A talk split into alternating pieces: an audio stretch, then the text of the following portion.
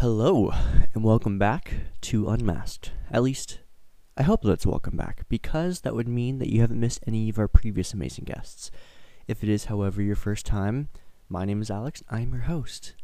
If you haven't already, please do us the huge favor of following us on social media, Instagram, TikTok, YouTube, X, Facebook, pretty much everything, at Unmasked with Alex, and share the show with a friend of yours that you think might enjoy it too. The support really does help out so much more than you think. I am extremely excited for this episode, and once you guys hear who it is, I think you guys will be too. Today, I have Bella Hibbs. She's the owner of Good Faith Casting here in Arizona, which is one of the most notable casting agencies in the Southwest. So, you guys are truly in for a real treat today. So, without further ado, I bring you Bella Hibbs. I've been Unmasked.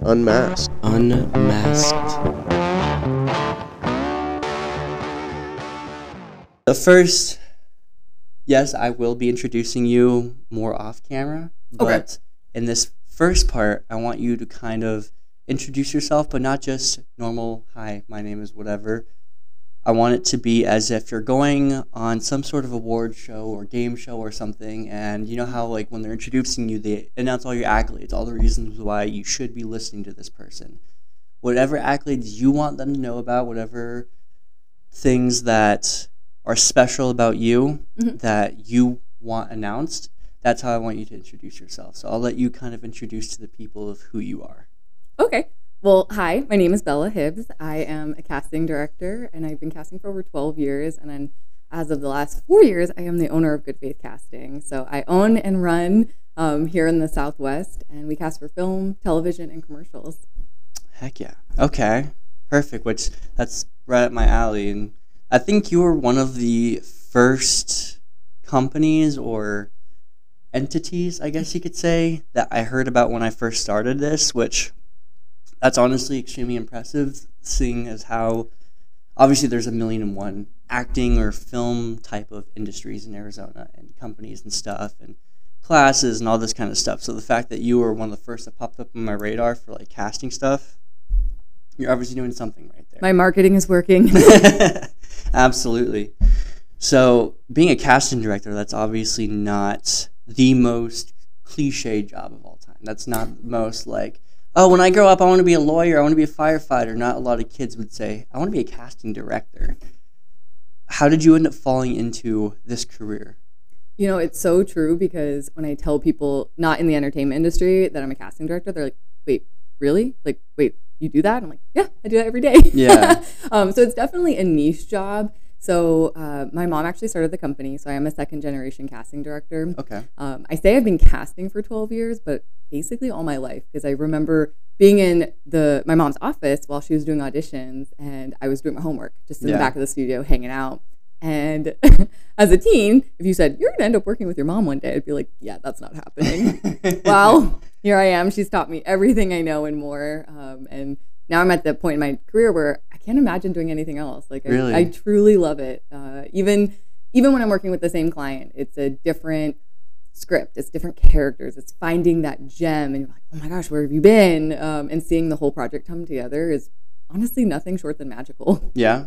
I know that probably sounds cliche too, but the movie magic, it's real. I get it, I see it, and I understand why people gravitate towards the entertainment industry. Really? And she started the one here, too, because I know you guys cast not just in Arizona, but you guys cast in all the Southwest, right?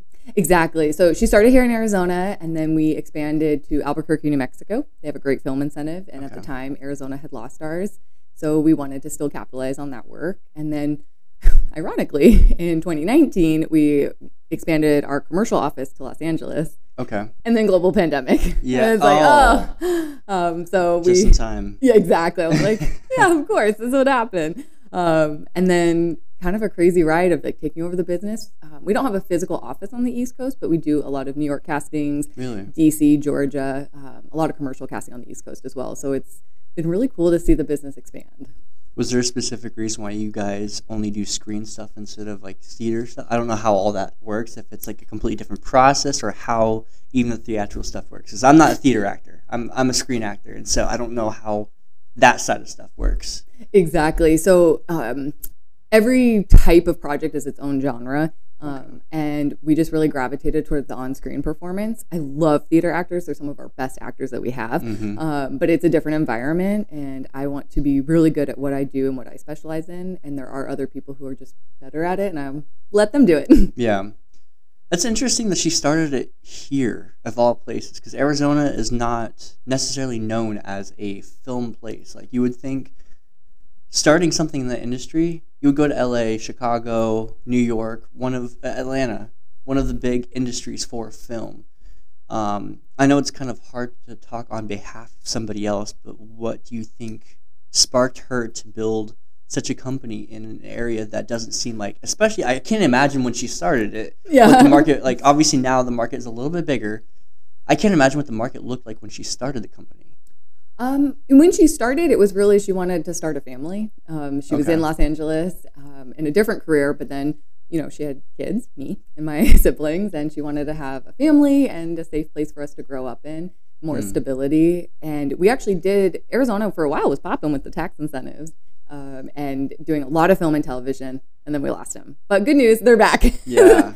A long journey to get here, but I really do see Arizona becoming the next Atlanta. Really? Clients love filming here. Celebrities love filming here. Really? They just need truly the incentive to come. So now with the tax incentives and the new studios being built, I could see us, I mean, it's going to take some time, mm-hmm. but we're in the game now. Right. So you said you have siblings. Are they also in the entertainment industry, or? Oh gosh, no. No. My sister works for the government, and she's amazing. If you ask me what she did in the government, I'd be like, I really can't. I feel like that's everybody's, like, every sibling's reaction to another sibling's. Like, I've never heard a sibling that's like, oh, I know exactly what they do. There's like, it does something in the government. I don't know what it is. Yeah, it's really important and cool. Beyond that, no idea. Yeah. And then my younger brother, he actually was an actor for a little bit. Really? He played Luke Wilson's son in a movie called Middleman, which I think is maybe still on Netflix. And he made a bunch of money, got a bunch of residuals. And then, I don't know, around being a teenager, he's like, I don't want to do it anymore. And he just completely stopped, which is such a shame. And I give him so much shit for it because he's good. He's a great actor. He's funny. He's charismatic. And I'm like, of course, you grew up with this. Yeah. You had arguably more opportunities than most, and you rejected it.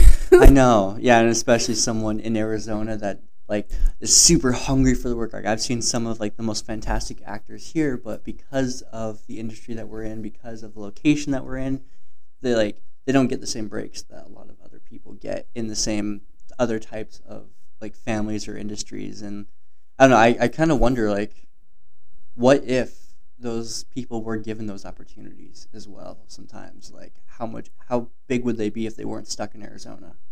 Well, exactly. And depending where you're located, you know, there are just some markets that are more conducive for film and television. Right. Before we got our tax incentives, it was a lot of commercials. You were a commercial actor here in Arizona. You're doing print work, maybe some industrials. But what would happen is all our good actors, what would they do? They moved to LA. Right. And I get it, because that's where the opportunities were. So I'm personally excited. I really do see Arizona being on the map and just providing so many more opportunities. And you don't have to leave. You know, and the thing is, LA, New York, the cost of living, it can be lonely, you know, it's saturated. There's so many pros and cons on both ways. And maybe I'm just partial because I love Arizona. I can't imagine living anywhere else. How long have you been in Arizona?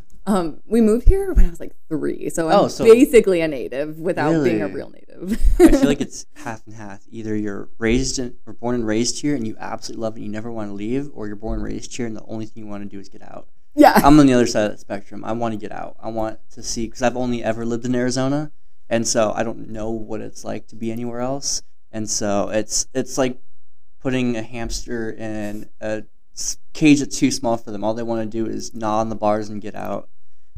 Is there a get out place you'd want to go? Like, are you itching to go to Los Angeles, New York, Chicago, like, or is it just getting out? So I've told people that, like, when they find out I'm an actor and I want to leave, the first thing, like, oh, you want to go to, like, LA or New York? And I'm like, I would only want to live there if I can comfortably live there. I don't want to be like one of those actors that's sharing a 1-bedroom apartment with 8 other people.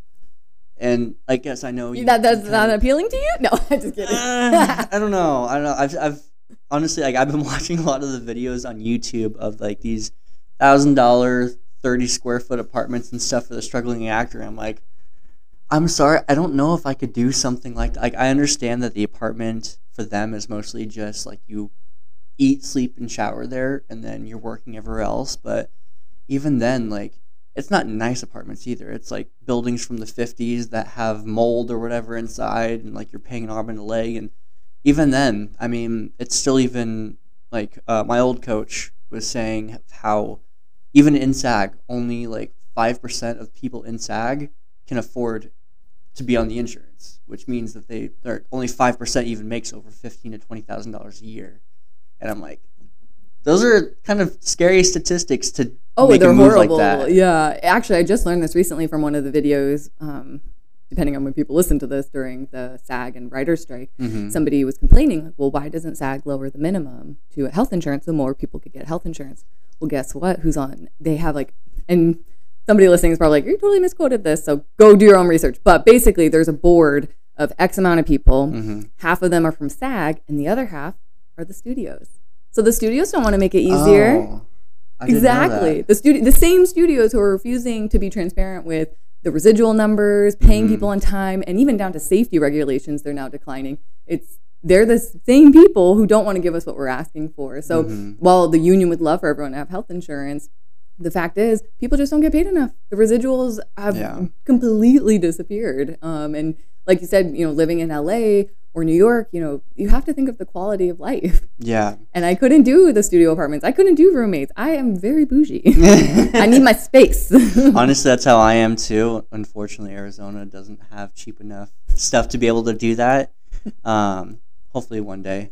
I guess going back to your earlier question, I've been heavily thinking on Atlanta because of the fact that the film industry there is booming. Like, it's basically becoming the next Hollywood, and you don't have the cost of living of something like LA.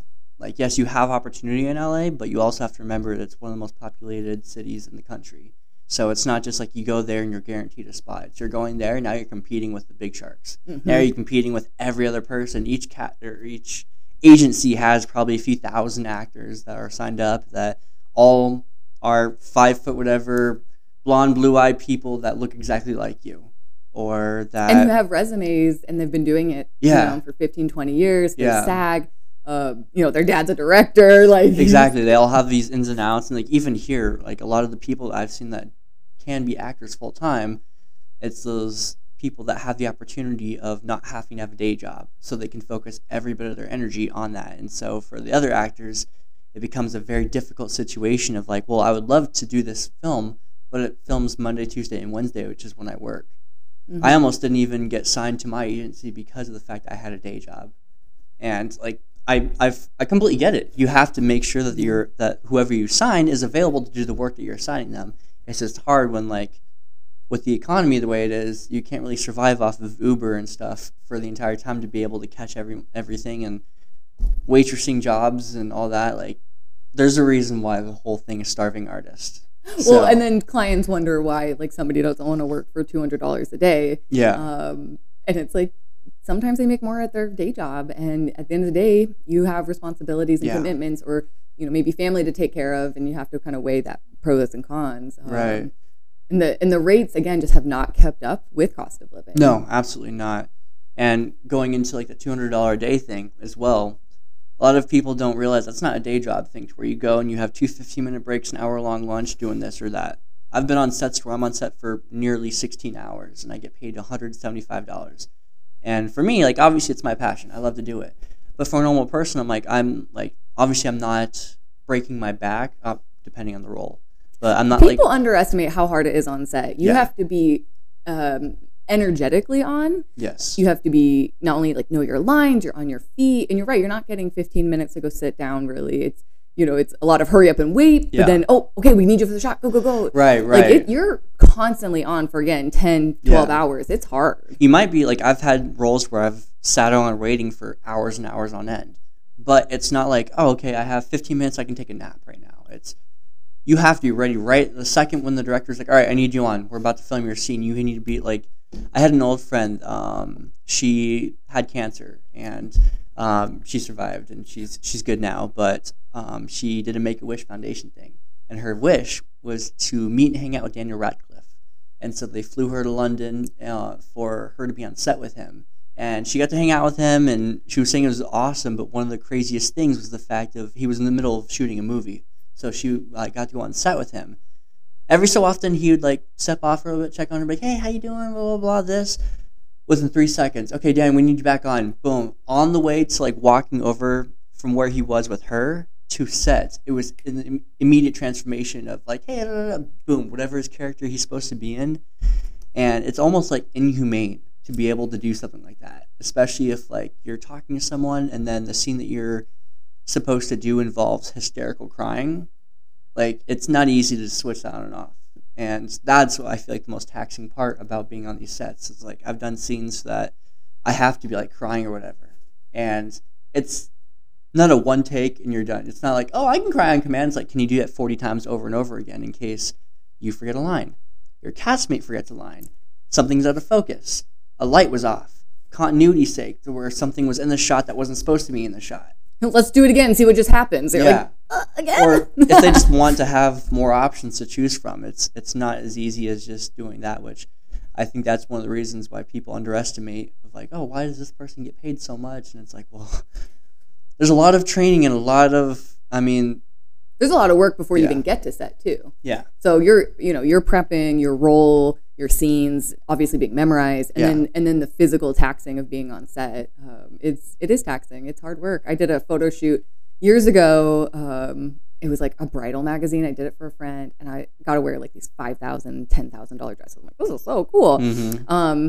By like 3 o'clock in the afternoon, I almost passed out because we hadn't eaten. We hadn't had anything to drink. At the time, I was doing fitness competitions where I was used to eating literally every 3 hours on the dot. Oh, no. And it was so embarrassing. I was like, I think I need to sit down. Yeah. And it was like someone catches me. I was like, oh, wow, I look like such a diva. I'm like, oh, my gosh. And they're like, oh, yeah, I guess we haven't had any breaks today. I'm like, yeah. You think? It's funny you mentioned that, too, because I was listening to another podcast where they're talking about athletes and MMA fighters and stuff. And I only just found out that apparently to, like, make weight or to make themselves look a certain way, you dehydrate the ever-living shit out of themselves.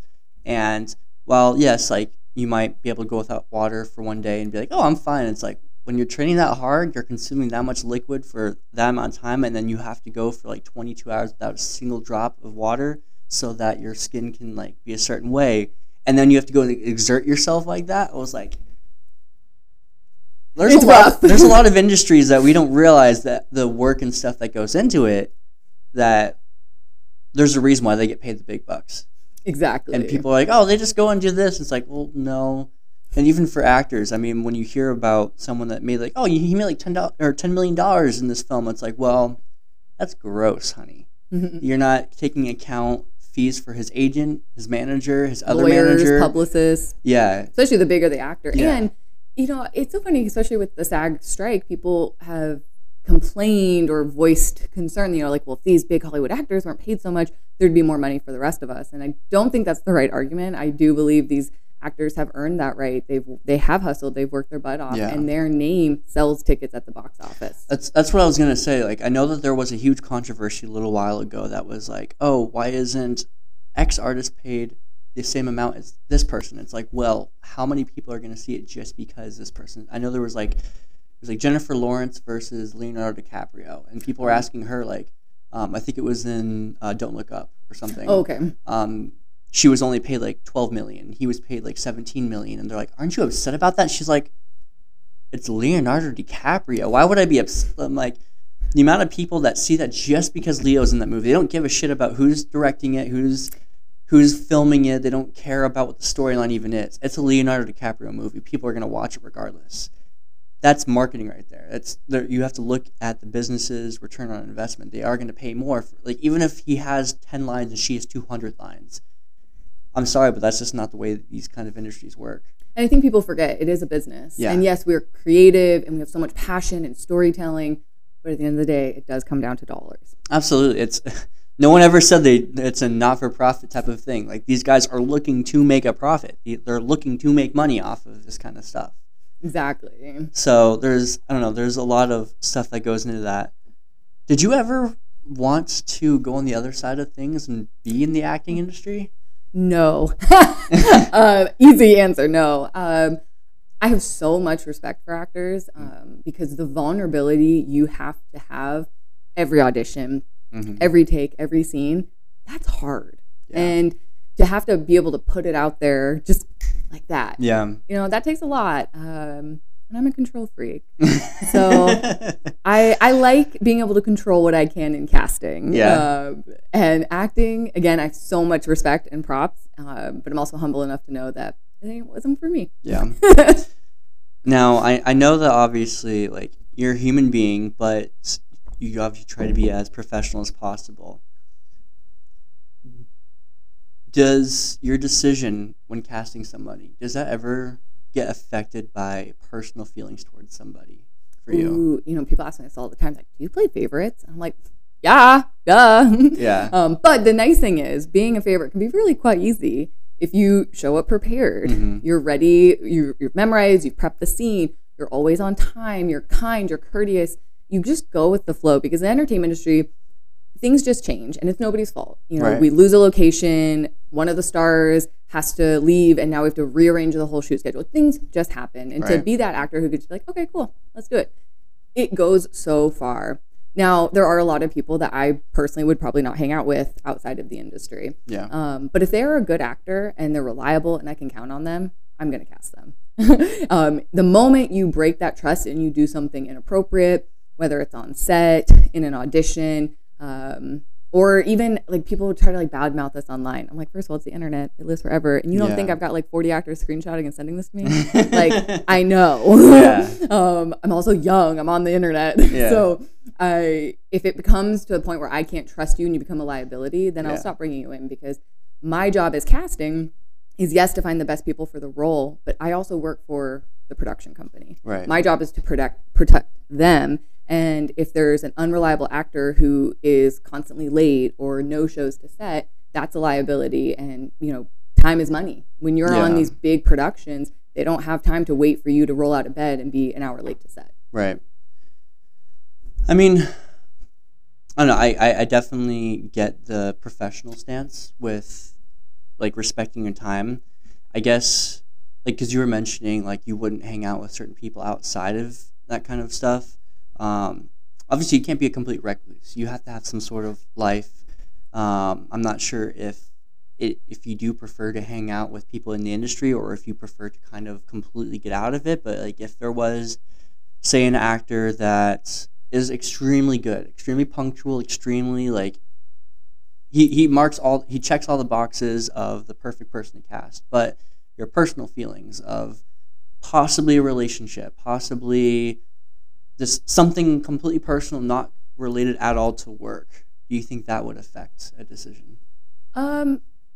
Where it affects me is more of if I how do I say this? We were getting into the nitty gritty here. I am not typically friends with a lot of actors outside of the relationship, only because I have been used. People sucked up to me. They got close to me. People came to my house and like intimate barbecues with family. And then they turned around and stabbed me in the back the first moment they had. And so I've had to be just a little bit more cautious of that. That makes sense. I don't mind if, you know, if I see someone out at a networking event, like, I'll have a drink and hang out and chat for a little bit. But I do kind of keep a close circle when it comes to my family and my inner circle of friends I've maybe been friends with since high school. Yeah. Just out of trust. You know, the entertainment industry is... It can be shady. It is, and I see it so easily now because I've been burned so many times. Yeah. That I'm like, you're just being nice to me because you want something from me, and I can tell, and I'm not having it. Yeah. No, I get that, and I had no idea of how much, especially even in Arizona, where it's not even a huge industry. Like LA is like 10,000 times worse. Yeah, like even being here, I was getting into this industry and I was like, okay, cool. And then I started meeting like one or two people that were like super slimy and stuff. And I'm like, huh? And then just like meeting more, I even talking to other people, the amount of people I've been talking to lately that have also been burned by other people. I'm like, it almost makes me second guess like my career and stuff. But obviously like every career is going to have people like that. And it's kind of just learning who you can and can't trust. But listening to your gut, you know, is something I like. They should be teaching this in school to kids, and I wish I learned it sooner because there was a lot of times I'm like, that was like kind of a weird comment, or that was odd. God. Yeah. And then it isn't till the big thing that happens that you're like, oh, I should have seen that coming. Yeah. I know, even like on the lives, because like I'll tune in if I'm off work or something, I'll tune into the lives. And I remember you mentioned how there has been like some questionable messages or something that you get, and like, please, like, don't do this and don't do that. And I'm like, oh shoot, that's exactly what I did when I first like reached out. And then I was like, and then I see some of the comments that are coming, I'm like, oh, okay, I'm safe. I'm not asking anything near this. Okay, cool. And I remember even like one of the last lives, I was like, I heard someone saying like, hey, cast me in this. And I'm like, I don't think that's how it works, buddy. I'm pretty sure there's a little bit of a process instead of just like, if only it was that easy, right? Yeah. Like, people just, I get it. You know, people I think are so afraid of, they don't want to mess up. But the thing is, you're going to have to fail. And yeah. I've kind of adopted the mentality of I want to fail often and quickly so I can get it out of the way and yeah. get back on the road of success. So when you're first starting the industry, and I get DMs all the time, and I don't respond to them because I don't do coaching in the DMs. Yeah. But you'd have to, I guess, make those mistakes to learn, like, yeah, this isn't going to be how it plays out. Yeah. And if you think I'm wrong, like, I dare y'all to go try that with an LA casting director. I've heard they're a different breed. You're going to be yelled at. Yeah, I had one coach here that she's from LA, and so, like, she had to completely relearn of how the industry is here, because apparently it's 10 times different here than it is in LA. And I'm like, oh, wow, is it really, like, that much different? And having different people and every market is very different. It's really funny. It's like, it's still the entertainment industry, it's still yeah. film and television, but Albuquerque, New Mexico versus Arizona versus Atlanta, Texas, it is all different. And navigating that can be a little tricky, but there is a hierarchy in place for a reason. It's, you know, we're not trying to gatekeep, yeah. but at the end of the day, I can't have hundreds of actors just asking to pick my brain, because right. I would never end up casting anything. Right. That makes sense. And then I think that's why sometimes people perceive me as more harsh, is because I do hold the actors to an LA standard, because I know that's their competition. Their competition isn't in the room with them. It's not at their agency. It's LA, right. because we're so close to LA that if the Arizona talent does not bring it, they will, and they do bring people in from LA. And I don't want that to happen. I have pride. I'm like, I know we have good talent here. And so I hold people to a higher standard. And, you know, like, oh, Bella's so mean. I'm like, you can think I'm mean, but trust that I'll get you where you need to go. Yeah. Well, you kind of do have to be, quote unquote, mean sometimes. You can't cater to everybody. You can't cater it. You run a business and you can't cater to someone else's feelings, everyone's feelings at once, especially when you're dealing, like, you're not the big, like, company, like, how can I say this? You work for these directors and stuff. It's not just like you're Amazon or whatever, and you are the last stop. It's like you're the middleman between these other people. So it's not just like your standards that you have to hold up to. It's another standards, and it's like it's your job in line. If I show a client or a director a bad self tape of somebody in their car holding their phone selfie style, which does happen, which I'm like, how? It makes me look bad. The director's gonna be like, what kind of casting director are you? Why would you think this is appropriate? So yeah, I have to answer to someone too. And selfishly, yeah, I wanna get paid and hired again. Yeah. So there is a standard, and I understand, you know, Arizona, a lot of people, this is a hobby for them or it's a part-time thing, but this is my full-time gig. This is my career. And I wanna work with other people who at least have the drive. You know, I get time, money, and circumstances are different for everyone, but you can control how much effort you're putting in and how you show up. And yeah, maybe you can't say yes to every audition, but when you do audition, it's good. You've put the work in. Yeah. There's also such a big investment that, like, I'm even just now learning of how big the investment is when you're going into all of it. And that can definitely stump a lot of people. I mean, it's cheaper than medical school. That's true. Did you go to college? I did. I actually got an associate's degree in hospitality at SCC. Really? And it actually kind of like translates really well, because it's just dealing with people and communicating. Okay. And I guess maybe I have commitment issues, because when I started casting, my mom was like, you could drop out of college and do this. And I was like, no, I'll get my associate's just in case, like, what if one day I wake up and I'm like, I hate casting. I need an out. And so getting my associates was at least an out. It's there if I need it. Yeah. Okay. Do you think it was worth it still? I did. I loved community college. I was in student leadership. I had really awesome teachers and mentors. So I guess I have a, there's a little insecurity that I didn't go to, I won't say a real school, because I think SCC was great, but like university type. Exactly. I didn't do the whole dorm life, so I guess maybe there's some oh, what would that have been like? But I really loved my experience, and community college was great. I was really lucky to. I think it's really what you put into the experience a lot of times too. And I really went in just I want to make friends and hang out and learn. Honestly, I don't know. I've been very iffy about the college situation, especially for anything in the arts. That's because art is such a subjective thing. So when I do hear people that obviously someone can teach you the operations of a camera or how framing and stuff, but nobody can teach you what looks good. That's a subjective thing. So I've always been kind of iffy on that a little bit. I mean, a lot of our industry, yes, people go to universities and schooling, but a lot of it is mentorship and finding someone that you're able to work with and show you the ropes. And especially for casting, there is no degree. Right. There's no course. There's literally nothing. The only way to learn is through apprenticeship, which can be really hard to get into because there are frankly so few of us. Yeah, exactly. Which I'm okay, I guess. I'm they can just all hire me. It's fine. There are. I think there's you and maybe 2 or 3 other casting directors here in Arizona. Yeah. And then in LA, there's a lot because it's a much bigger market. But most regional markets maybe only have 4 or 5 max casting directors because depending on this, even in Georgia, I think there's only 4 really big ones. Really? And they have a ton of work, So it's definitely a niche industry. I know you've obviously done a lot of projects. Do you have any that constantly always come to mind that you don't can't stop thinking about, or that were just the most memorable projects that you've ever casted for? Maybe it's the one that you're most proud of, or maybe it's the one that you regret taking on the most. Oh, that's funny. Regret. I would say 2 projects come to mind. Number 1 was Wanderer, which is on Amazon Prime, starring Aaron Eckhart and Tommy Lee Jones. The director, April Mullen, was amazing. She was fantastic, and I hope that I get to work with her again one day. And hopefully she'll listen to this and know that I'm fangirling over her because she was freaking amazing. If she listens to this, I'm going to be fangirling. Yeah. Okay. She's a director out in Canada, and she came out to New Mexico. We filmed a really fun kind of psychological thriller. It was fun to cast. It was fun to work. It was collaborative. And those are the projects I really like. And then the second project definitely was amazing to be on the pilot of Duster, which was for HBO Max. Of what? HBO Max. What was the title? Duster. Duster.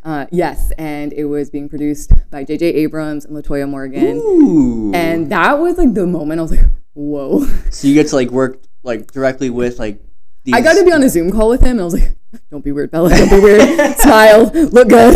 If anything, he'll just think you're nice. And that was the cool moment. I was oh snap. And so I'm hoping that it was one of those moments I was this is the big leagues. Yeah. That moment I was wow. So. Sadly, that poor show has hit every road bump imaginable because they had ended up moving their production to New Mexico, and so much time had passed between the pilot that they had to recast a lot of their leads. And then writer strike happens, SAG strike happens, so they stopped production. I was okay, well, it wasn't meant to be to cast that film or show, but hopefully it gives me another opportunity in the universe to get to work with J.J. Abrams again because I was a huge fan of Lost. It's my favorite show ever. Oh, and the writer strike messed that show up too, so Didn't he also do La La Land? Was that J.J. Abrams? Oh gosh, I don't know what that one is. That's the one with Emma Stone. Yeah, Emma Stone, Ryan Gosling. Ryan Gosling, yeah. I don't know if that was J.J. Abrams. I swear, I thought it was because I thought I remember there was a huge thing to where they had literally shut down a huge portion of New York City to film a part of it, and all these highways and stuff. And I'm I couldn't imagine just having the power to be able to shut down part of a huge city just to make my project come to life. That's a pretty cool move, yeah. That's I feel that's the ultimate power move right there. Just I shut down LA for 3 hours. Well, haha. Just because I needed to make something come to life. It was a Tuesday. So, yeah, typical thing. What was it to be able to take on a project like that? It was probably the most anxiety I've had in a while, but it really stretched me as a human being, because my goal is like, I want to be the most perfect casting director for them. Yeah. I want them to be like, whoa, like, you're here? I'm like, yep, I'm here. So I worked, I gave my like whole soul for like 6 weeks to this project. And I loved it. And it made me a better person, like just a better leader. I was like, okay, what am I capable of? And in those moments of growth, it's exhausting, but it's so worth it. And it really gave me a hunger. I was like, I'm ready for that next big league. Yeah. And then now with Arizona's tax incentives, I feel like I'll have an opportunity to hopefully to continue to shine. Yeah. No, have you been, like, obviously I know there's a lot of NDAs and stuff and you can't say a lot, but has there been a lot of like surprisingly big league people coming out here to like ask you to cast for them and stuff? Not yet. You know, the biggest one recently was Rob Schneider. He moved out here. And so we were able to cast his film, which was great. And hopefully he'll continue to do more, especially like family-friendly comedies. Like, I kind of miss the comedies, like the 90 minutes, like you're just in, you're out, it's light. Everything's really like, heavy. Are we there yet type of stuff? Yeah. Or, okay. You know, it's just, I'm like, okay, this is fun. And so there have been rumors, and again, they are rumors, so who knows, but like, you know, Paramount has reached out to the studios in Buckeye. Apparently they asked to buy all 12 of them. I heard something like that, yeah. Yeah, and then the studios are like, well, no, because like we're footing the bill for you to basically own all, no.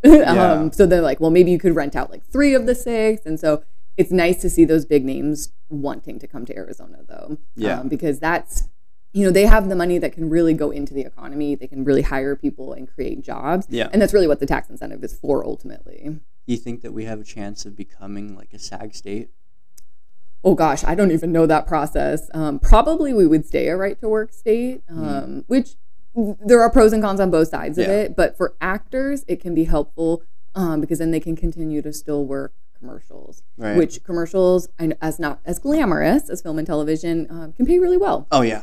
You can book, you know, even a non-union commercial is, you know, $2,500 for the day. That's a good day. That's and sometimes it can go up, you know, if you're working multiple days. So it's nice for them to be able to still supplement their income with being able to do commercials as well as film and television. And then if they want to move to LA, potentially they'll be in a better position to be union eligible, because that's in LA. There are agents that if you're not a union member, they're not going to sign you. Right. But it's like, well, how do I become a union member if I don't have an agent and I can't get jobs? It's this whole perpetual cycle. So it actually will provide, hopefully, more opportunities for people.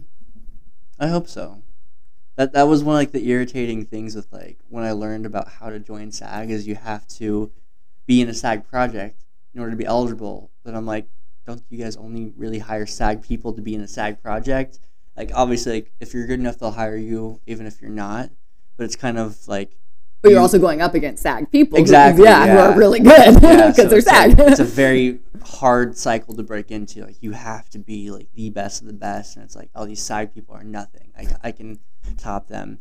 I didn't know also that like when I first started getting into the industry and learning about all of it, like we've had tax incentive and like every like 5 to 10 years we get it and then it gets taken away and then we get it and it gets taken away. That's one of the biggest things I think I worry about with, like, we do have it now. And yes, there's studios being built in Arizona. There's all these big things that are happening. But how do we know it's going to stick? How do we know that, like, there actually is a career in this industry in Arizona? True. I mean, nothing's ever, I guess, set in stone. But what I have heard is different about this bill is it does not have an expiration date that a member in Congress would have to actively vote to take the bill away, which is a lot from what I hear, again, and I'm not in the politics realm, but people aren't typically going to go after a bill like that. If it comes up for expiration, it's a lot easier than to take it away, because it's like, oh, we got to vote on this and it's not really working. But to actively pursue it to then take it down. Yeah. So it kind of works in our favor that it will just keep coming through every year. Yeah. The nice thing is places like Atlanta and Albuquerque have given a really nice roadmap of how successful these programs can be. And we've been able to really learn, okay, in Atlanta, they had their tax incentive, and then they found out their production's just bringing everybody in from New York or Chicago. Right. Then they put rules, okay, now you have to hire X amount locally. You have to do X amount of posts here locally with local vendors. So we've been able to learn a lot from these other states. So hopefully the trial and error for our state won't be such a steep learning curve as other states had. Yeah. And then having the studio presence definitely helps keep it, because that's a huge money driver. So do you think that there truly is a bright future for the film industry in Arizona? Yes. So I do. I'm like, and I know right now sucks because of the strikes and right. people are down, but I have this like maybe just childish optimism that I'm like, first of all, when the strikes do come to hopefully a really fair resolution to both parties, yeah. We're going to be so busy. Not only yeah. because we've already had a backlog from COVID. Now we have a backlog because of the strike. And then now Arizona is in a position to say, hey, come film here. We're yeah. open. And so I keep telling people, especially actors, this is the time to plant those seeds, to hone your craft, and to really be an actor. So that way when those opportunities come, you're going to be ready. Mm-hmm. And there's a lot of mentality of like, well, there's just no work, I'm not going to do anything. And that's okay, but your competition, they're gearing up, waiting, ready for those opportunities. Yeah. I've been in my own like rut of not having a lot of work and stuff. I was watching something the other day to where it was like a lot of the most successful actors didn't get that where they are because of work that they found. It's because of work that they did. Like Matt Damon and Ben Affleck. They did Goodwill Hunting themselves, which is what kind of blew them up. And then I think even Will Smith, like he kind of created his own work to get himself out there. So I think that's one big thing. And I was even talking to a friend of mine on the phone who's also big in like the film industry here, and she brought something to my attention that like, for me, it's hard for me to just to sit down and write a full script, write a full scenario thing of something that I want to be in, and like try to think about how to get all these people together. But doing something like a film challenge, the amount of film challenges that are in Arizona, and the amount of people that are hungry enough for work that will work out of passion and stuff, especially if it's like we'll get IMDb credits, we'll be able to have something on a resume. The reason why I have so many IMDb credits is because I did so many challenges and I was able to credit myself. And I'm like, that is the most genius thing I've ever heard, because it almost gives you a template. Mm-hmm. A lot of these challenges are like, as long as follow this, this, this, and this, it's like you can either look at those restrictions or look at that as a guideline. Like, okay, they want us to use this object. Cool. Let's think of a random thing and do our best at it to make something happen. So I think that's one thing that people don't understand is you are your own business. Well, and that's the thing. I hear a lot of people say like, oh, well, there's just like no work for my type or my look or my age or whatnot. But we are in the age where everyone has a cell phone and you can create content. Yeah. And you can make a short little scene and you can just play and have fun. And I get it. Not everyone's like, well, I'm an actor. Like I don't want to write. Mm-hmm. I don't want to direct. I don't want to do camera work. I totally understand that too. Like that's not necessarily my jam. Right. But if you don't want to do that, you can work on your personal brand. Right. You know, that's going to help you. It's going to help you be on the map. Mm-hmm. And then potentially if you don't continue on acting, you have a personal brand and you can pivot and launch a product, do a course, do coaching, whatever it is, because you've built a brand, whether you're actually going out and filming content, which is great, yeah. but that might not be everyone's jam, but you could still build your brand in the meantime. Absolutely. And it's definitely difficult to do something like that. All of this is difficult. I'm saying like, oh, it's just like so easy. Yeah. Like just go to LA, meet somebody at a coffee shop, you're going to be famous. Just get 10,000 followers on Instagram, you'll be fine. Easy. Yeah. It is all super, super hard. But at the same time, and maybe this is just the realist in me, it's like, you know, not pursuing your dreams is just as hard. Oh yeah. You know, having regret that you should have or could have or what would have happened, that's hard too. So yeah. I really say it's like choose your heart. And I get it. Not everyone wants this industry, and that's okay too. Go do something that lights you up. Absolutely. And you sparked something in me that I remembered. I just lost how hard this industry is, how soul crushing, daily rejection, constant second guessing. I mean, it's a hard industry, and that's and that's why I give so much prop to actors. That's what I was gonna say. There's like that round table thing. I don't know if you've watched those round table episodes where like it's the film office? Where like they sit like a bunch of like A-list actors around a round table and do that. It was really interesting because they had one episode where they had some of these actors that are very like seasoned and stuff that have been in the industry for a long time that got their break very early on.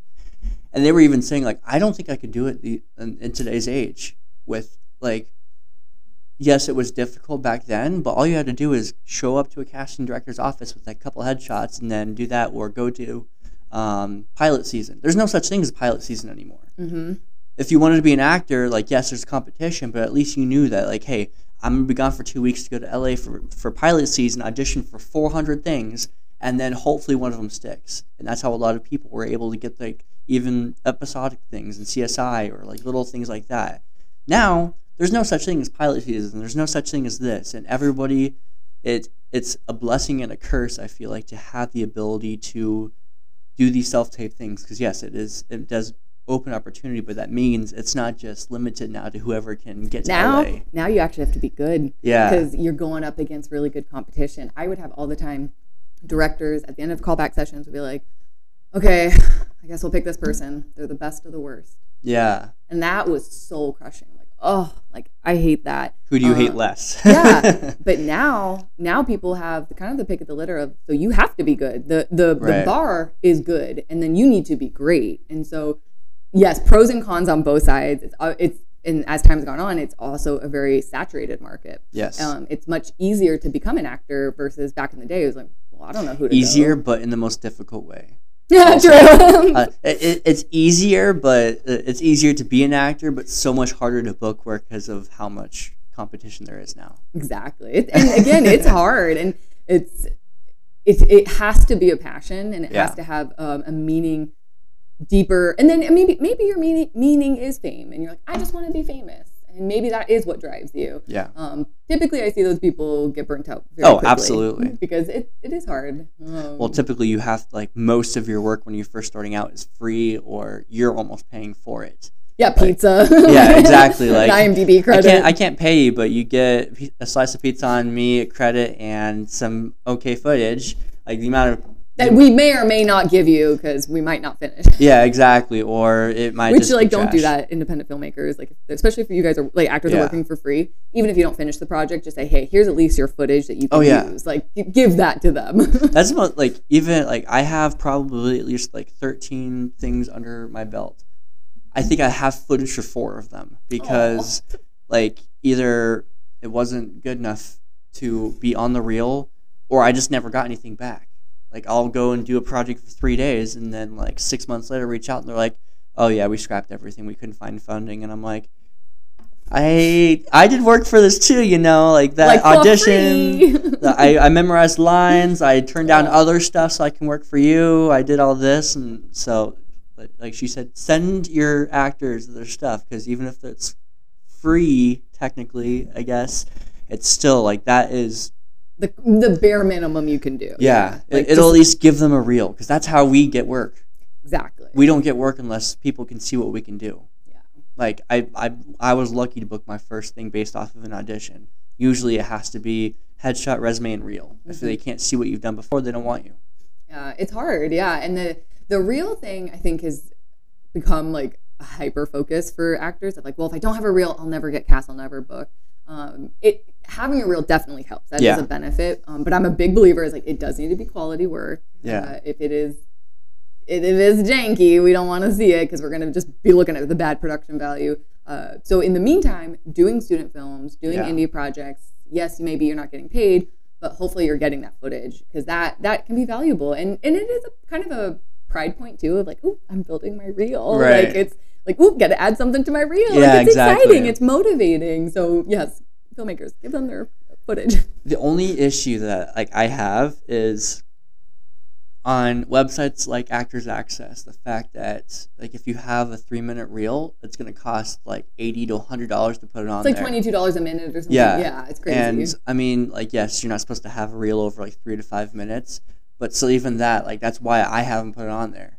And, like, I'm like, cool, I have Actors Access Pro, so I can apply for as many things as I want. But I'm like, oh, but I have to pay $200 to put anything on there. Mm-hmm. I'm like, well, okay. Then you really get really specific. You're like, well, I don't want to put that one on because I'm not going to waste the money on that project. I'm going to wait till we get the good one. The nice thing, so Arizona, we call it a regional market. So basically anything outside of LA and New York, we're considered regional, which is funny because Albuquerque is so booming with film and television. But they're like, oh, you're a regional market. I'm like, okay. Regional markets are much easier to break into the industry. Mm. So if somebody has a reel, it's great. I like to see it, especially if I've never auditioned them before. Yeah. But if they don't have a reel, it's by no means a deal breaker for me. Because I know in smaller markets, it's so much harder to get that footage, right. And I'm more likely to take a chance on you because in a regional market, we also don't have 3,000 of you. Right. I have maybe 30. So right. I'm going to take a chance on that new person. And then if you're signed with an agent, you get a better chance because I'm like, well, the agent's already vetted this person. Right. They must be somewhat good, somewhat reliable. I'll give them a chance. And then we can continue to build that relationship. Hopefully, they're good in their audition. I was told by another buddy of mine that on sites like Actors Access, if you don't have all the materials, like a headshot and reel and stuff, you're put at the very bottom of the list for that, which obviously that can be a very detrimental thing because you're looking through, if there's 100 auditions and stuff, and they've already seen 20 of them, and there's 20 that are really, really good, chances are, I don't know how it all works, if no matter what, you guys go through every single audition, or if it's like within the first 20, if you find one that fits it, that's like, we want this guy then. So it's actually, so what I think your friend is talking about is on Actors Access, they do have their own algorithm. So the more complete your profile is, the better chance it gets bumped up to the top. But that's in the submission process. Okay. So before we've asked you to audition, we're going through. But with the caveat to that is we can filter by state, by agent, by role, and then I can do submission times. So we can, sometimes I'll manipulate it because I'm like, oh, I just want to make sure I got everyone I wanted from that agent. Or, you know, I'm a few short on this role, so let me go into that one specifically. Gotcha. So I'll look at it, I can filter it out, but having a more complete profile just does help because of the algorithm, especially in bigger markets like LA or New York when we're getting 2,500 submissions for a role and I only have 80 time slots and I've picked 80 people, maybe I'll keep going, find a couple backups, but then I'm done. Yeah. I don't necessarily look at every single submission. Now, once I've requested you for a self-tape, I do watch every single self-tape as long as you get it in by the deadline. Yeah. If it's after the deadline, I can't promise shit. Yeah. You're late. Not my problem. So as long as you get it in on your deadline or on or before the deadline, then we're watching every single audition.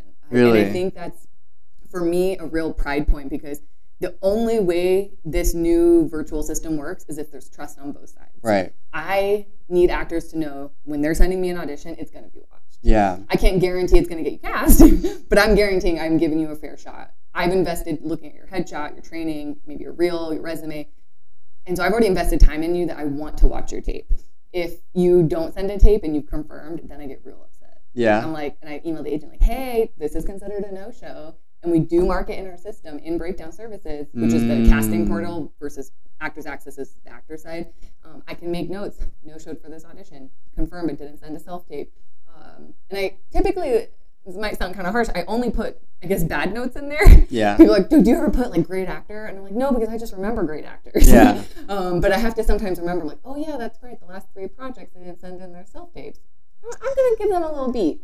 I'll admit I've done that once, and never again. You gotta learn. It was a learning curve, but it was also, I think it was like internet issues or something, or like I was like, oh my god, I have this because my ADHD brain doesn't let me remember stuff all the time, and I was like, I just ruined my entire career. Awesome. I remember what she said in that thing. I did that, and now I just ruined my entire career. Awesome. Okay, finance. Where did you go again? We're gonna go back into that. No one's ever. Like blacklisted for that. Like I'm human. I know people make mistakes. What I don't like is when I've given somebody 3 or 4 chances and they continue to do it. That makes sense. That I've had to tell the agent. I'm like, you know what? Let's put them on a little pause. Yeah. Give them 6 months. It clearly something's going on in their life that they can't do this right now. Yeah. I hope to see them in 6 months in their best version of themselves possible. But I can't waste my time on this because there are other actors who would give their left arm for the opportunity for the audition. So if the people, I think it's disrespectful to me as casting, but also to your fellow actors. If you can't do it, I would hope that you are a kind enough person to be like, you know what, I can't let my buddy do it. Yeah. You know, it's a process. Yeah. Have you made any highly... Did your nails break? Okay, this is so embarrassing. It's like my biggest fear. Like it unlocked. So I do clip-on nails because stick-on nails because I need to be able to type. And nails, I can't. And...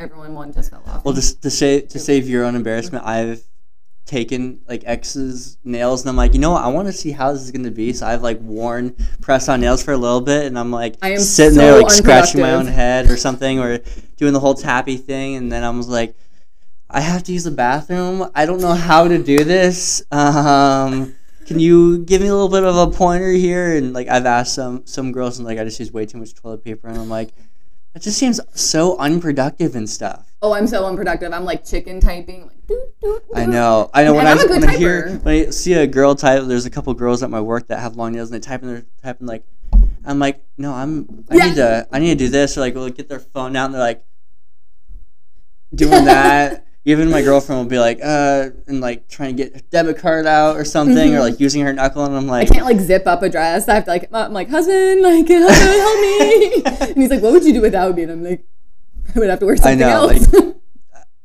I don't know how women do it. I mean, I applaud you because I mean, it looks good, but it's definitely, it's. I hate them. Like, but I love the look of them. Yeah, they look good. But then functionality, it's like. No. I don't know how the women can have like the Cardi B nails. That's my biggest thing. Like when I that length. Okay, yeah. that's doable. That you can still function with those. But like when you have like the 6-inch ones and it's like just plastic Wolverine claws coming off. I'm like, how do you do anything? It is like Wolverine claws. Yeah, I don't understand. Like I understand a lot of other stuff that women decide to do, but the nails, I'm like, you're just making life harder on yourself. And I'm like, you do know that like. Most people think that the shorter nails are kind of more attractive. Like I know, and I'm like, then why?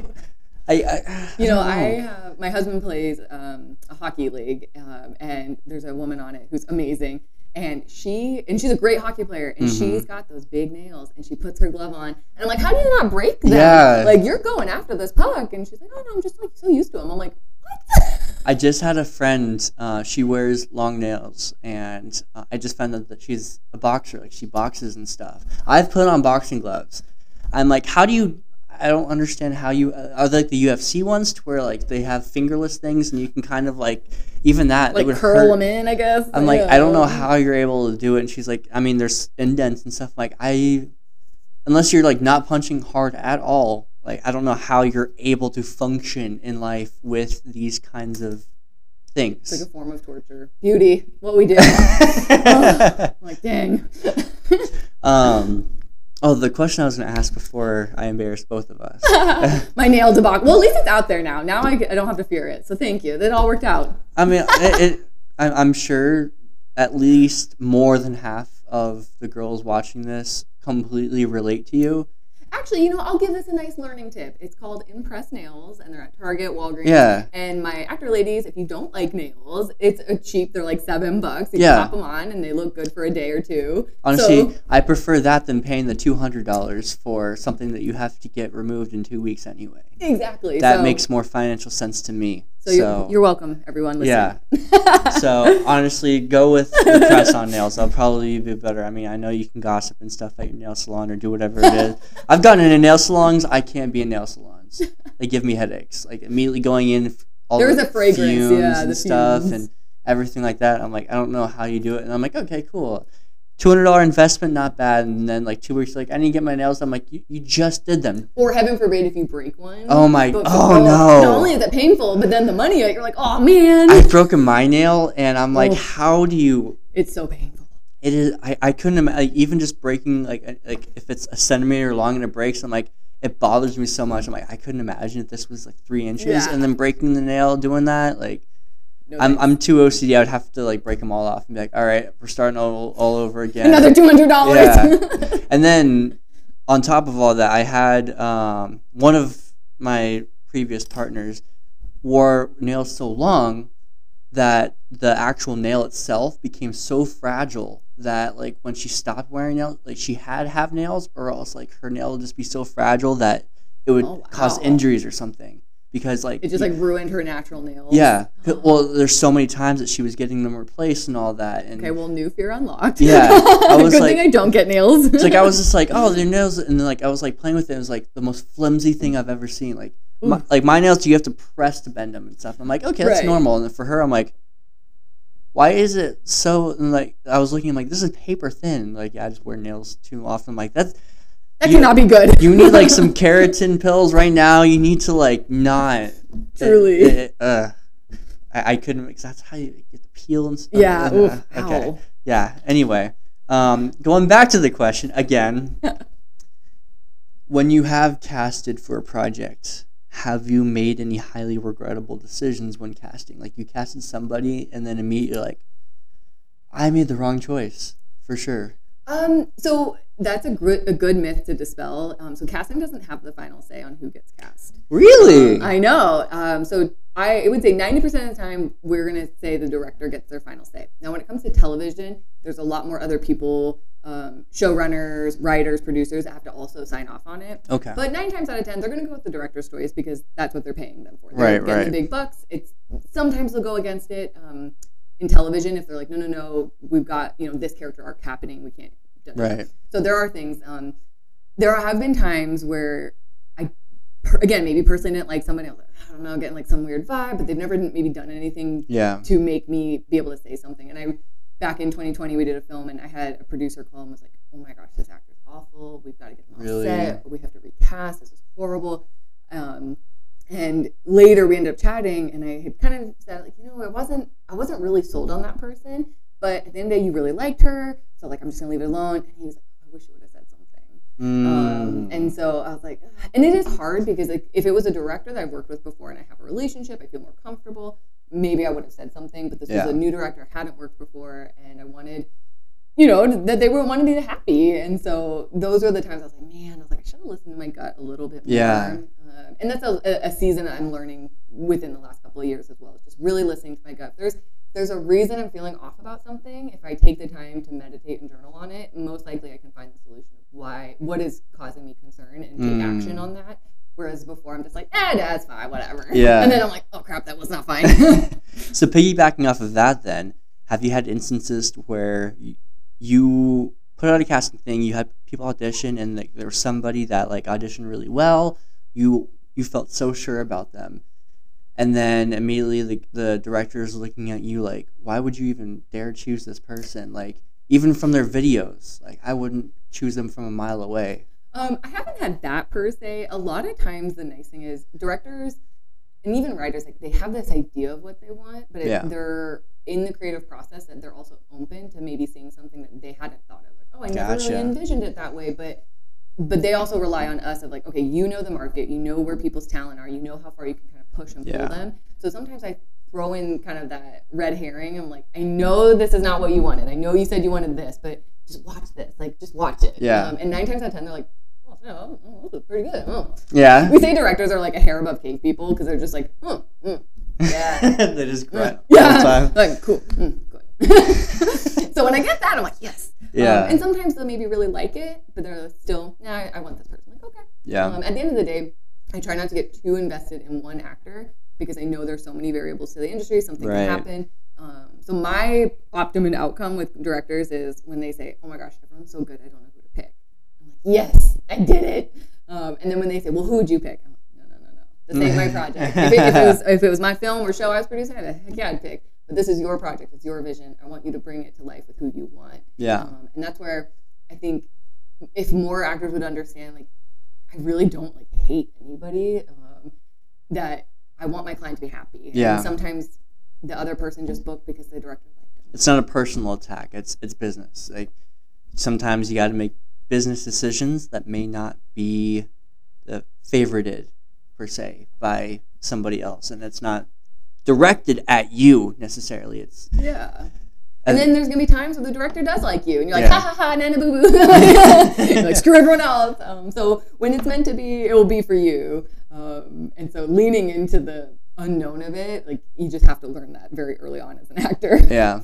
So before we kind of wrap up this part, I do want to get a little bit nitty gritty again. Ooh, I like it. What are some things? So I love hearing about transformations from people, or people that really are in tune with themselves. What are some things one thing that you have struggled with hardcore in the past that you have been able to overcome, and something even today that you're struggling with that people may or may not know about, that you're struggling with, whether it be work, personal, just. I think for me right now, and I've been learning this lesson sadly for about a year now, is really the fear of rejection. And I've really had to disconnect that it's not me, it's not even maybe my business. It's not my prices. It's just in this moment, in this time space, it didn't happen. And I'm such a perfectionist, so when I don't absolutely hit the goal to the T, right, I beat myself up so much for it. Like, oh, I'm such a loser. I'm rejected. And so, you know, I launched the Southwest Actors Conference, and I was like, oh my gosh, everybody's going to see this vision. It's going to be absolutely amazing. And I was faced with a lot of rejection of people telling me, this is stupid, this is dumb, who are you to do this? What's your background? Why would I show up? Yeah. And I was like, oh my God. Like, and it was just, it almost broke me. And I really had to seek out a mentor. I had to put my energy somewhere else because it became so consuming that I was like, I am going to have a nervous breakdown. I don't like rejection. It sucks. I'm still in that phase of learning to be okay. Something that I tell myself when I get rejected is that I just say, yes, and. It's, yes, it happened, and what am I going to do about it? Yeah. Move on to the next? Am I going to wallow? Am I going to give myself pity? And there are times, there's some big rejections I've had this year that I had to take a couple days. I was like, and I gave myself, I was like, you can pout for 2 days. Yeah. Watch TV, get that messy bun, the sweatpants out. And then when come Monday morning, you snap out of it. Yeah. Because you can't wallow in that space. So I'm trying to just embrace it. So when I'm doing something that I'm like, if I'm asking for something with the fear of like, they might say no, or they might not want to, I have to just, yes, and. Yeah. It's an improv technique, but I use it for personal development. I was going to say, I learned that in one of my classes, a yes, and it is... Honestly, like, it sounds easy, but it's one of the most difficult things because you have to say yes and after everything, and you want to respond to them just boom, boom, boom, like regular improv, and it's like yes, and then like the second you don't, you're like, and she catches you, da, da, da, you have to say that. I'm like, how do I say yes and to this? I don't know where yes and, like, that doesn't grammatically make sense in this. And when it comes to rejection, there's times I'm like, oh, I don't want to say yes and, this sucks. Yeah. I'm like, I don't like this. But I try not to stay in that space too long because it's not a good space. And at the end of the day, 9 times out of 10, it's not me. It's just I didn't get what I wanted in this moment in time. Now, is that something that you have fully overcome already? Oh, God, no. No? That's my season that I'm in right now. I guess my overcoming would be really controlling my self-talk, of how I let myself talk to me. And I know this is getting like probably really woo-woo, but... there's like some study out there, like we have, 60,000 thoughts a day. Yeah. And then the next day, about 50,000 of those thoughts are the same thoughts you had yesterday. And so not only is it not, it's not me trying to think like, don't think negative thoughts. When a negative thought comes in, I fight back at it. I'm like, well, why not you, Bella? Why couldn't you go out and do it? You could do this. Why not? Who said no? And so it's really combating that self-talk. Instead of just shutting it down, like, oh, don't think negative thoughts. Don't beat yourself up. And I challenge it. And so really trying to change that self-talk, because how we think ultimately becomes how we feel, and then that becomes how we take action. Yeah. So if we constantly feel like shit, no wonder we're not taking action in our career, not moving the needle, because we feel like shit. Yeah. So it's, and maybe, again, I'm in this ignorance bliss state where I'm like, I'm just going to be happy. My situation still might suck. Yeah. I might still have been rejected, but I can choose how I talk to myself. So that's really, I'm proud of myself for overcoming that. And again, they should be teaching this in school. It's honestly one of the most powerful things I think is extremely underrated. I actually just had a mindset coach that was on that. We started talking about that, and it's insane with how much this topic specifically is coming up, because there's one of my favorite artists, he mentions it in a song. I was mentioning that where, this is going to be repetitive for those who are listening, but it was like every day that you wake up and you say you're not great, you won't be great. Not because you're not great, but because you say you're not great. And for me, I was like, oh my gosh, it might sound kind of woo to some people, but it's, you are the thoughts that you produce to yourself every day. If you constantly say, I have anxiety, I have depression, blah, blah, blah, you're telling yourself that. That's the path that your brain is going to go down. If you say you suck at math, guess what? You're not telling yourself, like, if you you're not going to be Einstein overnight, obviously. But if you do tell yourself, like, oh, I'm good at math, Like, I might have some struggles here and there, but I'm really good at math. Your brain will start taking on the path of how do I become good at math. And there's so many paths and stuff. And I've seen that with actors, too, because, they, especially with the self-tape world, shifting. Basically, I'd say 95% of auditions are self-tapes or some sort of virtual mode. And so many actors, well, I just can't self-tape. I don't book off of self-tape. And I tell them, I'm like, you're counting yourself out of the game before you even started. Yeah. Because if you tell yourself, I can't do self-tapes, what's your brain going to do? Yeah. It's going to make sure you can't do it because it knows I can't do it. And so it's it's crazy. Like, I feel like the mind is something that is so, like, untapped. Mm-hmm. And that's what I'm like, I want to be the highest version of myself. Absolutely. And it really does start with how you talk to yourself. Oh, absolutely. And, shoot, I lost my train of thought. This is the ADHD starting to kick in again. I just got diagnosed. Think happy thoughts. Yeah, exactly. Just kidding. Oh. So this is kind of like a newer area that you're actually kind of the first guest I'm starting this tradition with. Success has been a term and stuff that gets thrown around a lot. And I feel like there's a lot of misconceptions about success in your life and with being an entrepreneur yourself and being a business owner and all that. What is success to you, and how do you know when you have achieved it yourself in your situation? That's a good one. I think that's the high achiever in me, is that I move the goalpost. I'm like, I'll be happy or I'll be successful when I do X. And I do X. I'm like, well, I mean, I know I did that, but what I really meant was why. Yeah. But ultimately, success for me is freedom and flexibility that I get to live my life. I do not dream of labor. And while I love my job and I'm so proud of my business, I want to spontaneously take a trip up north. Yeah. I want to travel to Europe and not worry that the whole world's going to fall apart because I'm gone for 2 weeks. Right. I want to just be able to disconnect and spend time with my family, or not have to I worked on my wedding day. Because did you really? Yes. And I told the client, like, I'm unavailable. I'm literally getting married. And they had cast someone, a friend, and they dropped down, like, we need this kid on set. And I'm like, oh, really? Like, 3 hours before my wedding. Oh, shit. So I want the freedom to just live my life, have hobbies, travel, and ultimately, hopefully, as I continue to grow the business and the brand, I'll be afforded that luxury. Right now, I'm not in that space, in the sense of I'm choosing to work really, really hard and hopefully setting my future self up for that success. Yeah. That was a big thing that I know that, like, grind set stuff, it has good intention, but I feel like it also produces a lot of negativity, and I feel like you have to have the right intentions behind it, and you also have to find balance in it. Yes, you can work extremely hard now, but completely sacrificing every bit of your life now might not be the best option.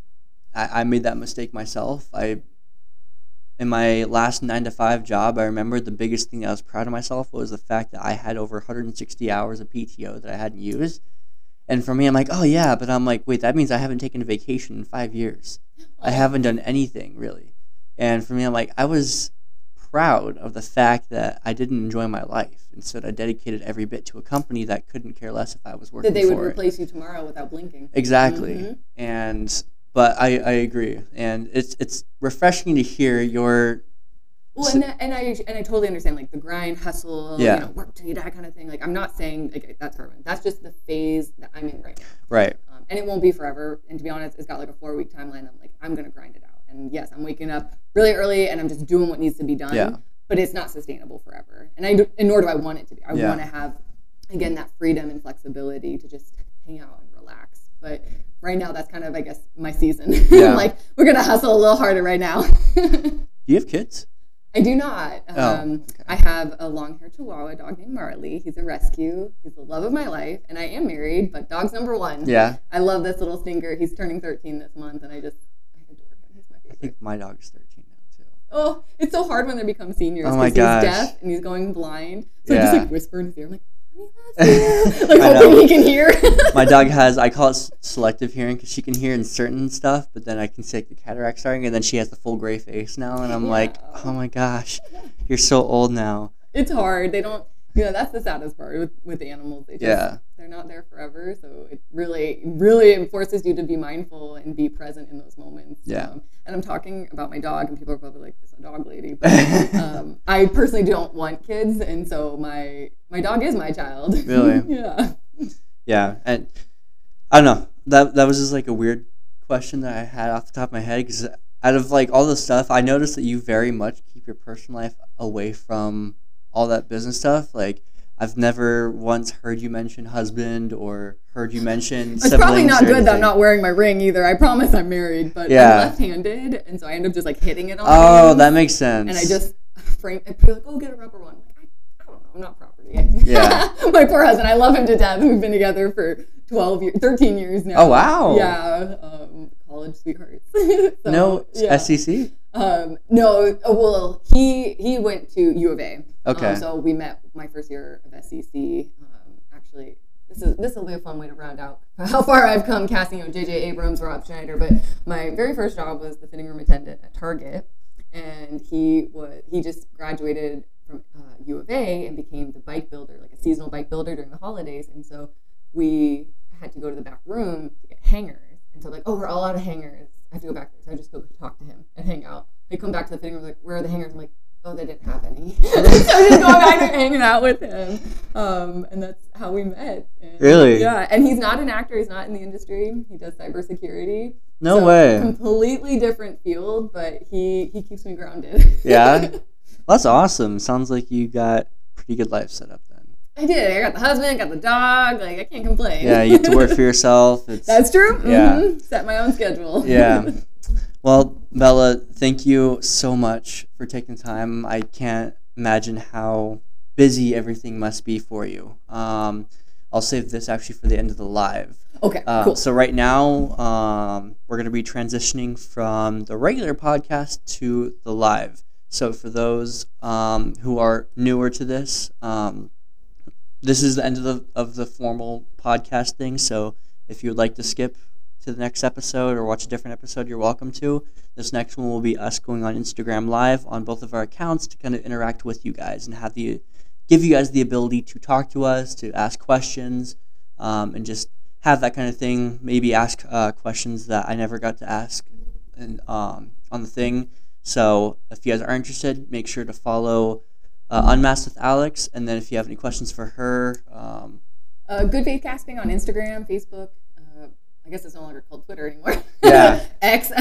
I'm technically on there, but I don't tweet that much. Or X, I don't even know now. Yeah, Instagram. That's the place to find me. You can always go to goodfaithcasting.com as well if you want to learn more about the business. Awesome. But otherwise, yeah, we're gonna cut here, and we'll see you guys in the next one. Airs. Everyone go listen to it. Give it thumbs up, subscribe, hearts. I'm not sure how podcasts really work. But they can follow. Follow. That's what you need to do. You need to follow to listen to the episode because we talked about some amazing goodness. But my name is Bella Hibbs. I'm a casting director here in the Southwest. We cast for film, television, and commercials. And I have been casting for over 13 years now. Oh my gosh. When you put a number to it, it's like, whoa. That's an impressive, like, even for small businesses, when I was developing my first small business, they were saying 5 years is the mark. If you can make it past 5 years, you have a very good chance of being successful. So 13 years is already I'm already winning the game. Oh. So, what are some of the biggest myths about your industry that people constantly kind of bring to you, but you always have to debunk for them? Ooh, that's a good one. The biggest myth is that thinking that they're too old to start acting. That they have missed their timing. It's too late for them. They can't be an actor. Like, they've already had maybe a whole career or a lifetime doing something else. Well, I can't get into acting. That is further from the truth. It's just like investing. Like, yeah, sure, we probably all should have started investing right when we turned 18. Right. But the next best time is today to start. And it's the same thing with acting. If you want to get into the industry, you can start at any time. You've never missed these arbitrary timelines that we put on ourselves and our dreams and our goals. Like, you can truly get into it. Is it going to be easy? Probably not. Yeah. But you can do it. I believe that if you have a passion, you want to do it, you can. So age is not a barrier. That's a really good point, too, because you also have to realize a lot of shows have very specific parts only for an older uncle or an older generation. Like, yes, there's a lot of people that get started or get their start when they are young and they're able to kind of age. But the amount of people, I'm like, oh, I've never seen them, but they play a perfect, like, grandpa.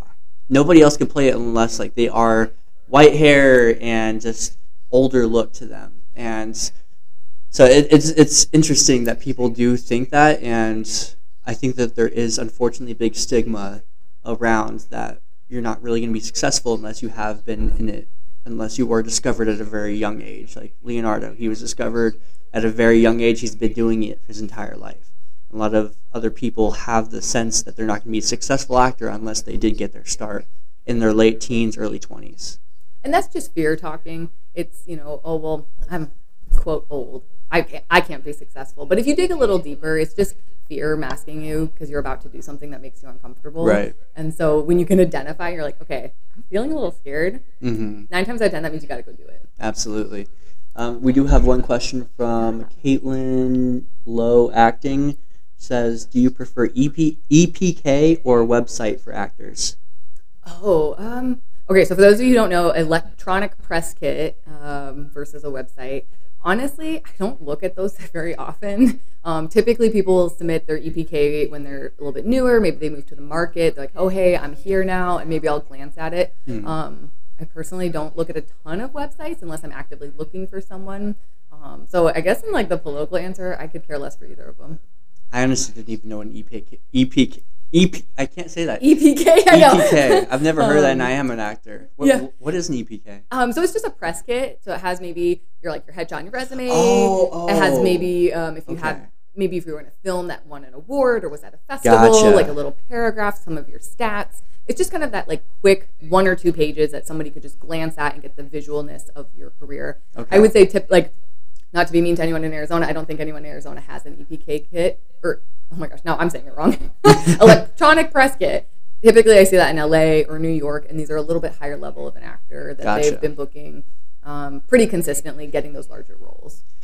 I do like that question, too, for the fact of when I was first getting into the acting industry, one of the first things people were saying was, do you have a website that all your stuff is on? And I was just like, I didn't know that I have to have a website. I have to pay another thing. I have to have something. I can't just email it all. And I mean, I've been able to get most of my roles without getting a website, but I have seen a lot of success in being able to just be like, oh, you want to see all my stuff? Here's my website. Go through it. Everything's on there. So, you know, it's nice to have a website or at least social media, because there are times where an actor will be, let's say, with agency A, mm-hmm. They leave, they don't tell casting. I ask to request them for an audition. Agency A, they're not going to tell me where they went. They probably don't know. So then I'm trying to Google them, find them on social media, who are you with now? And there was actually one woman recently, a director on a film had worked with her before and was like, I want to bring her back for my other film and I can't find her contact information. Can you find her? I could not find this woman. I was kind of impressed because she had no social media. She wasn't on Actors Access, no IMDb. I'm like, where is she? Yeah. We eventually got a hold of her, but I was like, okay, this is a time where you should have a website because I could not find anything on her. So if you don't have an Actors Access or you're not on IMDb, maybe consider getting, a Wix page that's $10 a month, something low maintenance. Honestly, I decided to go through with it, but even doing something like Wix or I don't know, there's a bunch of different websites that allow you to just make a free website, and it's obviously not something that you're expecting billions of people to visit every day. So I feel like having something like yourname.wix.com. I mean, I coming from a casting director, I don't think you would really judge them for having a Wix website or something. Gosh. So not at all. And really, I feel like the website nowadays, especially with social media and everything being online, it's not as needed as much. There was definitely a time and point that I would say, yes, you need a website. Right. That was 10 years ago. You don't really need it now. I see the people who do have a website typically have, they're multi-passionate. Yeah. So maybe they also have a podcast or they have an Etsy account where they're selling, clothing, whatever. So those people typically have a website just because they already have it for their other businesses. It makes sense. Exactly. Preacher Joe says, how long before you consider someone who has done day player roles to bigger supporting roles? It's hard to say an exact timeline on it because it's not only that you're auditioning, you have to be consistently booking, not only with our office, but other offices as well. Mm-hmm. So I guess if I had to put a timeline, it takes a couple years because depending on where you are, you might only have the opportunity to audition for a film twice a year. Right. And the chances of getting that can be really hard to actually book it. You're getting auditioned, but are you booking? So it is definitely a long game. Now, if you're in a market like LA and you've really picked up some momentum and you're like, dude, I just booked 12 co-stars this year, you might be on the path to getting guest stars a little bit quicker or reoccurring, but it's definitely a long game. I can't really say I could put an exact year or month to it, but it's a while. You got to put a lot of hustle in. That makes sense. Okay. First class Lady Star says, how can you find auditions for older women? Well, you can find auditions anywhere for all age groups on Actors Access, Casting Networks, and then depending on where you're located, a lot of times each state will have some sort of Facebook group. So like Arizona has like AZ Actors, Arizona Filmmakers, New Mexico has Film New Mexico. So look in your local area for something. Realize the ones that you are seeing publicly probably are low budget, maybe indie stuff that you're working for free. Ultimately, your goal will be to get an agent because they're going to have access to those bigger projects for casting. Right. A lot of times we have NDAs, so we can't always post a casting publicly. We can only go through the agents and managers. So ultimate goal, get an agent. But in the meantime, be submitting yourself on Actors Access and Casting Networks. Those are the two big ones. What about like backstage? Things like that. You could do backstage as well. I personally don't use that site as much, and I feel like they're really low budget on there. Really? And the thing is, and they prey, I think, on that. All these sites do, because it's like you want that big break. Right. You're like, oh, sweet, $200, that sounds great. And then you read, you're like, oh, this is for Nike? They own this in perpetuity forever? Yeah. And then you're like, oh, now I know why they posted this publicly. So when submitting yourself, just I know it's the boring business side of acting, but that's where you can protect yourself as an actor, especially for-profit companies that are only paying $100, $200. It's highway robbery. Now, if it's a student film, an indie film that doesn't have funding, yeah, you're probably working for free, but they're also not a for-profit company, so I feel like you're doing it in for the arts. Yeah. I will also say another free resource that I personally started using when I first got into acting was Durantcom. That one... It's not going to be any giant feature film type of deals or like huge high budget multi-million-dollar deals, but it's a good place to find just work. If you're in Arizona. That is Arizona based. I don't know. I know that Miss Lady Star, you were saying Houston, Texas. Do you know anything about casting stuff in Houston? It's still Actors Access or Casting Networks are the main ones. Okay. I don't know if they have. I'm sure they probably, again, look into the Facebook groups and find the community. And that's where community can be really helpful, is asking actors, like, have you had much success with this site? Because some of the sites eventually you have to pay for if you want to continue using it. So you can ask, like, hey, are you getting a lot of work on this? Actually, no, you should use this site. And that's where the community aspect can really help. It was funny. So when I first got into everything, I was on backstage and I didn't pay for membership or anything. The first role I ever booked, though, was actually through Backstage, only because she put, I think, her email in the description, and so I just copy and pasted, and I just directly emailed her and did that, and she's like, oh, I can't see anything on there, but I want you to submit. I'm like, I actually don't have an account with Backstage. I saw your information, so... That is a little tip. I don't know how professional of a tip that is. I mean, if they put their email there, I kind of feel like it's fair game. A lot of the projects I see will put a website either to the production company or an email or some sort of contact information. So that's kind of the way I get around directly. Oh, it paused because, sorry, the 10% mark is coming on. It's crunch time now. Yeah, that is the way that I kind of am able to backdoor it in without having to pay for the full membership. Obviously, not every project will put contact information into the role. Some will, but that's just kind of a case-by-case basis. If they don't have contact information, do not go search and find it. There's a reason it's not posted, and you will get hurt. But if they're posting it publicly, I say that's fair game. Yeah, absolutely. See if there's any other questions on here. By the way, in case you guys are newer to this thing, so I'm Alex with Unmasked with Alex Podcast on Spotify, YouTube, and Apple Podcasts. I'm here with Bella Hibbs. She's a casting director here in the Southwest, and we just filmed an episode for the podcast, but we are on a live right here to basically give you guys a chance to interact, ask questions. I do see that we have an invite to join. Unfortunately, we're not going to be having other people on, just so that we can kind of keep this a little bit more short and stuff. And we don't want to have someone on, have an hour-long conversation right now. And really, it's about me. No, I'm kidding. Just kidding. I'm like, get out of here. Yeah, exactly, yeah. But if you guys do have questions or anything, feel free to ask right here. We are answering every question that we can pretty much read right here. Granted, obviously appropriateness and all that kind of stuff. But if you no, I am questions... not single. You cannot date me. I'm off the market. No. I didn't even know that until honestly this. Just a huge thank you to Bella for all her honest guidance always. Yes. Oh, thank you, Casey. Honestly, yeah, all the work that you do put in every Thursday. She's on a live. Is it Thursdays? So it is Thursdays normally, but I didn't go live today because I was doing this and I had a bunch of meetings. So I will be going live tomorrow. I do casting and conversations, and so I also. So I'm casting director at Good Faith Casting, but I also launched the Southwest Actors Conference, and I'm the opening keynote this year. So in preparation for my keynote, I am doing mini lessons every week leading up to the conference. So even if you can't make it, you'll get some awesome goodness. But I will say I've been working on my keynote a lot this week, like really finalizing, getting in the groove. And y'all, it's fire. I'm so excited. Like there's definitely, I'm nervous because I'm a perfectionist, but I'm like, this is gonna be good. So each week it helps me practice, and you get a free mini lesson. And where can, in case they haven't, or they don't know what Southwest Actors Conference is, go ahead and do a little plug for that. Yes.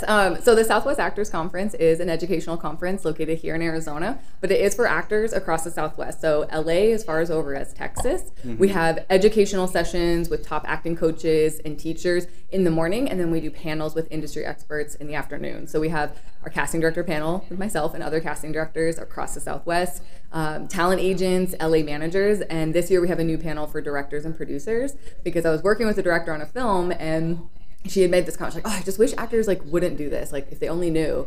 Right. And I was like, oh girl, you gotta come. And she agreed, she's like, let's do it. So then I brought in another director, another producer. And so I'm really excited to have that conversation because I'm always preaching to talent, like do this, don't do this. And it's not just me, it's not my preference. I'm not running out here to lecture people because that's not, I don't wanna do that. But these are the principles that directors and producers also wanna see. So I'm really excited for everyone to get to hear directly from them. So it's happening September 29th, 30th, and October 1st here in Arizona. And hopefully you guys will all see.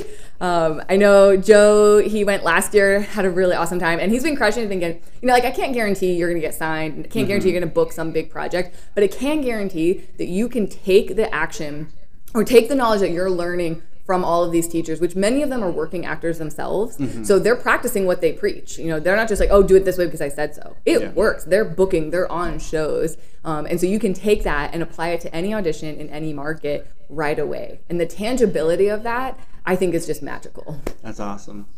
We do have one last question. How long do you think is a fair time to do between headshots or to get another headshot?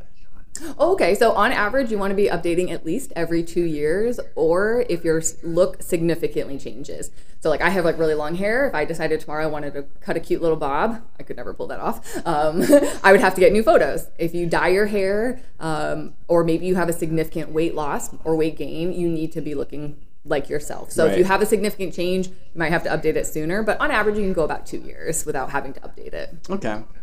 I know on Actors Access it says 6 months. Like, does it say 6 months? It says you haven't, like on mine it says you haven't uploaded a new media thing in 6 months, and I'm like, I haven't changed that much in 6 months though. I might have gotten a new haircut, but like I'm done with the puberty stuff. I don't have giant changes that happen. You're not gonna shoot up, Yeah, exactly, like, exactly. Oh, I've grown 4 inches. I mean, kids it sucks because you have to update them a lot more. For them it probably is closer to 6 months or around that age. Yeah, where it's like every year. Like they go like first grade to third grade, completely different people versus as an adult we're mostly staying the same. But I will say a good tip, especially right now, obviously during the strike, but even during the holidays, a lot of headshot photographers will offer discounts or like mini sessions or just like a one look. So maybe you don't want to do like a whole full-on photo shoot with, you know, multiple different outfits. You're like, I just need like one. This is a good time to get a good deal going into the holidays as well. You can snag a good deal. Typically they'll last like, you know, you have to use it within 3 months, so it gives you a little bit of time, something to look forward to. I personally love getting new headshots. I don't do acting headshots. I do more for my blog and content creation, but I love it. It's fun. Yeah, you gotta play around. Especially a lot of the photographers here that do professional headshots are fantastic photographers. I got mine done by Finding You Pictures, and Dustin, he's a fantastic photographer. It was literally like one of the quickest sessions, but it was only because he made it feel quick. That's my little plug, just because he was my headshot photographer. I'm sure you guys can email or reach out to her and ask her what headshots or headshot photographers would also be good. We do have to start wrapping up here soon. Would you look at Actors Reel if it's in another language? Probably not, unless the role was looking for that. But even then, I couldn't tell you I would know what's going on. Like, we do a lot of Spanish casting, and I took 2 years of Spanish in high school, but I wouldn't say I know Spanish. Right. I know like some words and phrases. So most likely I would prefer them to be in English because that's my niche. But if you are in another country or you're submitting for another project that is in a different language, that could be a really good highlight to have. Okay, awesome. All right. Well, if you guys do have any other questions, feel free to DM me or however she wants contact. If you guys do have questions for her, I'm sure you guys can just email her and she'll kind of go through that.